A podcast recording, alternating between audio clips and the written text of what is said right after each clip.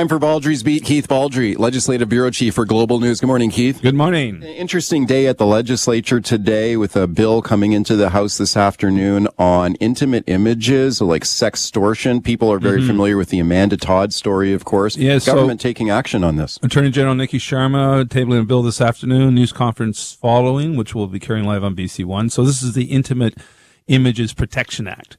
Wow. Don't have a lot of details, but I'm, I'm led to believe that it's going to strengthen the ability to take action civilly. It's not a criminal code situation. That's the federal government's purview, of course. But BC can uh, pass provincial legislation that affects things such as uh, uh, going to court if you need to, to uh, enhance the ability to sue people who are exploiting your image on the internet. So I'm told it's, it's, it expedites the ability to get up an image taken down Wow. And if not, um, ability to go to court or take some sort of civil remedy to uh, ensure that it is taken down and perhaps present uh, the person in violation with some financial penalties. Okay, people will be familiar, of course, with the, the tragic Amanda Todd story, the BC yeah. teenager. And her mom was, will be here today. Okay, Carol, Carol Todd. Todd, will yeah. be here. So the Amanda Todd story, people will recall, was the BC teenager who who took her own life after she was manipulated into into doing a, a you know, showing a, an intimate image to someone on online, and then she was extorted. You know, mm-hmm. she was faced with demands for for for payments, and this is called known known as sextortion. To uh, and we seem to have had and, a story a week on yeah. this of young people being exploited like this. Oh, it's it's awful. And Carol Todd, the mother of Amanda Todd who has now become an advocate and, and, a really effective campaigner on this. And you mentioned she'll be here today at the legislature. So let's have a listen to her. Let's have Carol Todd here, the mother of Amanda Todd. We need to make sure there's there's justice for Amanda, so that the the wheels are rolling for other countries, that they can they can stop these predators.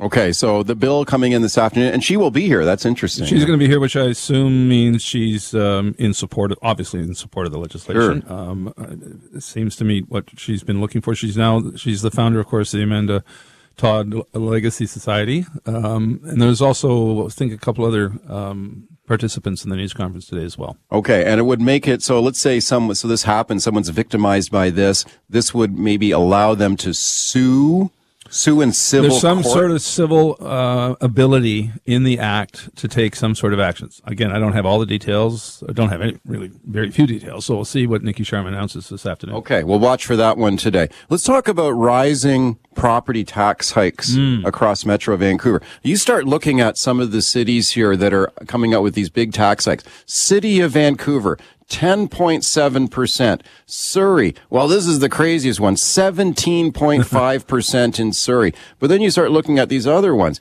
Port Moody, 11.3%. These are really, really high, double-digit tax double-digit increases tax in many of these communities. We haven't seen this for decades, I think, and this again tied to the high inflation rate. I think um, in some cases, probably not keeping pace with inflation, not wanting to raise taxes uh, higher earlier and this is catching up to them. So again, inflation was kicking in pretty high last year, but a lot of municipalities didn't uh, pass on tax hikes that equated with the inflation rate, and I think a lot of this is catch up. Okay, Vancouver City Council. Although Poco. Yes. Brad West, the outlier here, as he famously says, they're not the, they don't consider themselves the United Nations. They take care of the basics and their tax increase is what, 3.3% or something? yeah, just over 3%, which is one of the lowest in the region for a tax increase. And yeah, that was a, a turn of phrase he had last week. I got a lot of attention. He thinks that a lot of these municipalities are, are simply they're, they're doing too much. They're biting off more than they can chew. They're they're going into areas where they shouldn't. It's not mm-hmm. their jurisdiction. Yeah. You know, last last week on the show, I spoke to I spoke to Adrienne Carr, Green Party city councilor in Vancouver about her calls for the city of Vancouver to sue big oil companies. Mm-hmm. So she wanted to put in a bunch of public money to sue big oil. And, you know, I, I, guess a guy like Brad West would say, this is an example of what I'm talking about. You guys should stay in your lane. Mm-hmm. Right? Well, I think most taxpayers would agree with Brad West that yeah. uh, they want uh, not minimal, but not much more than the basics from their city hall. Fix, fix the potholes, clear the snow, uh, pick up the garbage, pick up the garbage, uh, keep this keep, keep the, the city safe and clean, and not get involved in um, unclog the sewers. Projects. You know, the, the stuff that you're supposed to do as a municipal government. Okay, let's listen to Vancouver Mayor Ken Sim on the double digit property tax hike in Vancouver. You will also hear City Councillor Pete Fry here. Have a listen. I know increases like this are hard. Frankly, they suck. It is sort of a recognition that that a there's there's a lot of under underspending that's happened uh, on our infrastructure, and that that the mayor had a, a number of commitments that he campaigned on that he was that he wanted to see push forward, and that was going to have to come through taxes. Okay, Pete Fry there sort of throwing a little well, shade at the mayor. Of it. It's interesting um, whether the tax increases will be effective. What was announced last week? Well, first announced about a month ago, which was this community infrastructure fund. Right. Last week we got the amounts per city. So Vancouver is getting forty nine million dollars that they didn't know they were getting before they set the budget. Um, that's for infrastructure, but that's uh, which is interpreted to be sewer. Pete Fry talked about infrastructure. Well, this is all of a sudden you got fifty million dollars that you didn't have before you set these tax increases, and that's for waterworks, sewer lines, even recreational facilities. Uh, Vancouver got the second most. Surrey got the most, eighty, almost ninety million dollars. Vancouver is getting fifty million. Burnaby's getting something like twenty-eight million. Kelowna is getting twenty-six million. Um, even small towns, it goes Zeballos, you know, five hundred fifty thousand dollars. So a minimal five hundred fifty thousand dollars for every uh, municipality in BC. Hmm. Uh, in many cases, millions of dollars in infrastructure money. This is this one billion dollar one-time infrastructure fund that was created because of the surplus.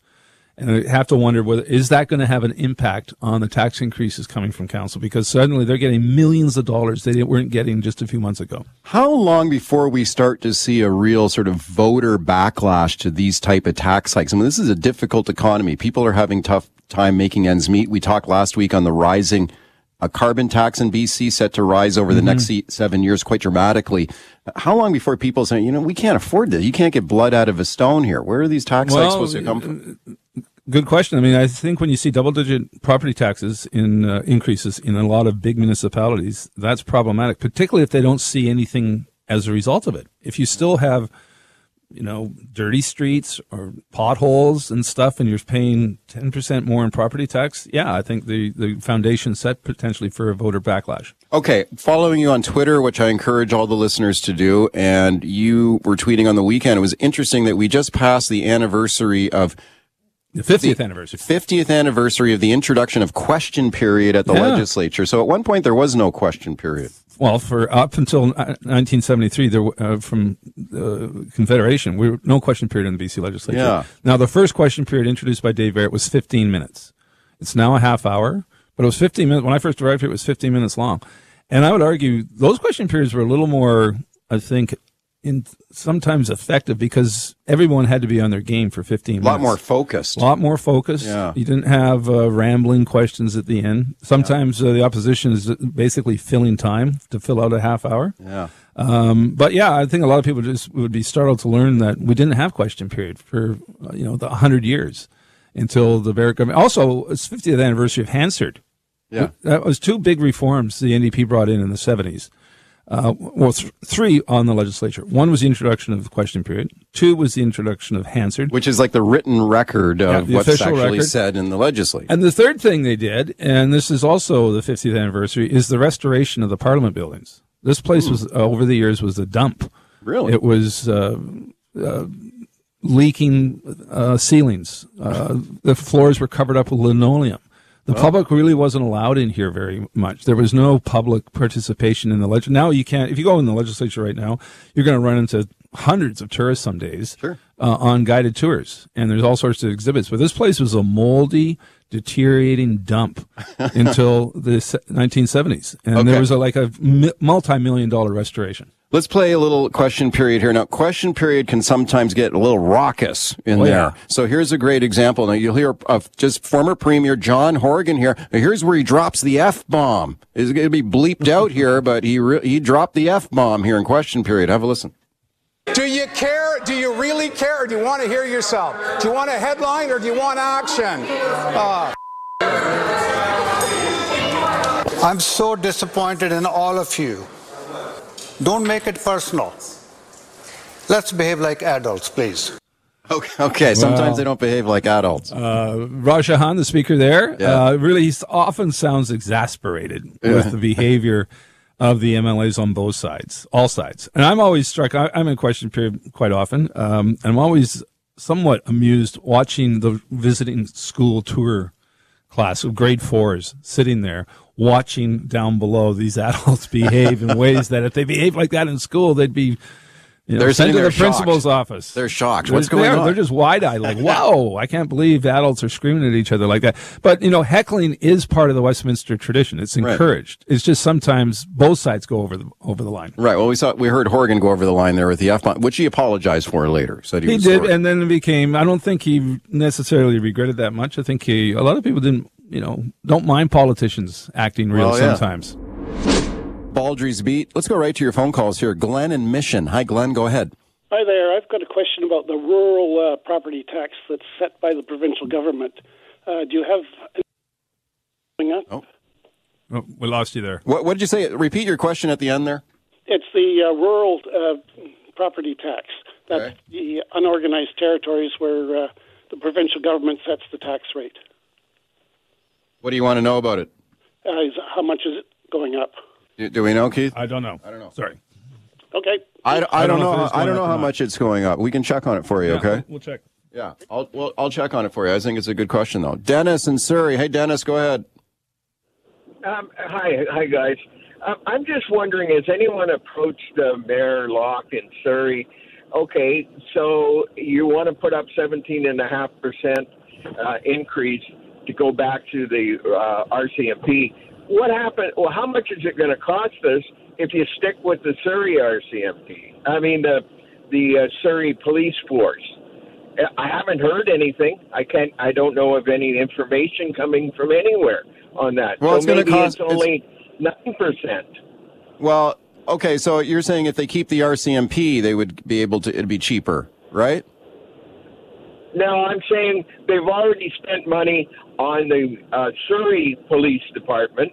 Yeah. Well, how much if they just say forget the RCMP, let's go with Surrey? How much is it going to cost? Yeah, there's a lack of information coming. So, it was, you know, it was seemed to be deliberate that she held this new co- news conference to uh, release the 17% figure at four o'clock on a Saturday on a long weekend, knowing there was no media coverage, there was no reporters, there was no questions, there's no scrutiny. So we were still waiting for a lot of answers uh, to a lot of questions about uh, not only this uh, increase but any other increase that would be associated with any change in. Well, what they've argued, uh, and Brenda Locke has argued that if we if they go with the Surrey Police Service and they do not go back to the RCMP, it's going to be way more expensive to have the local police service. The RCMP is cheaper. So she is saying that there's a 17.5% property tax increase this year. But she said if they don't go back to the RCMP, you ain't seen nothing yet because the tax increases could be even higher, right? So uh, she's been required, as Surrey RCMP has been required, and Surrey Police Service is to provide all this information to the public safety minister and his ministry, and they're they've got the information right now, and they're sorting through it, and hopefully within a month or so, we're going to get some clarity and a decision one way or another. She has said that if they don't go back to the RCMP, you could have a 55% tax hike. Not clear what the time frame would that be, but I know 17% a year, it seems, is you know 51%. Oh man, like this is, you know, and I talked to Farnworth about this the other day, and like you said the other day, he wants this thing off his desk, but that decision's coming pretty soon. It sounds like. Yeah, uh, well, within uh, within weeks we Yeah. hear. I mean, it's March now. We're expecting an answer before May. Okay. Rob and Chilliwack. Hi, Rob. Go ahead. Hi, hi, good morning, guys. Hey, you mentioned inflation this morning. I'm just wondering, with all the NDP spending, I'm hearing a lot of ads on Global, on, on your radio station, CKNW. Is that? I'm just curious. The question for Keith is that taxpayer-funded money, or Yep. is that is that from the surplus? It is. So Well, all, all government advertising is ta- all government advertising is taxpayer funded. What's interesting right now? There's a, a an ad running on radio from the caucus, the caucus money, which is taxpayer money, which is a practice the NDP decried when the BC Liberals used to do that. Take take uh, tax dollars that fund the caucus and use that for advertising. Yeah, they've got they have. Thank you for the call, Rob. They have a call, uh, an ad running right now. You may hear it on the show at some point today, where it comes on and it, it's very partisan ad. Like it goes on about how great David Eby's doing. He's doing a wonderful job. When I first heard that ad, I thought that's got to be an NDP party ad. No, that was that's taxpayers' money paid That's- for that that's ad. The caucus budget is paying for that ad. Elmer in Vancouver. Elmer, you have thirty seconds. Hi, I think basically property tax rates are increasing in Metro Vancouver because Metro's property tax base cannot keep up with Metro's rapidly growing population. So more people means more demand for services Mhm. that cities and municipalities can't provide. That's a good point. Well, yeah, the growth is significant. Surrey, in particular, the fastest growing uh, municipality in, in in BC, but also Langley's growing significantly. Uh, the Valley, but again, this billion dollar fund that was dispersed last week is giving municipalities millions of dollars they didn't have when they set these double digit property taxes. I wonder if some of them are going to be able to revisit this. Okay, that's interesting. We'll watch for that. Thanks, Keith. Talk tomorrow.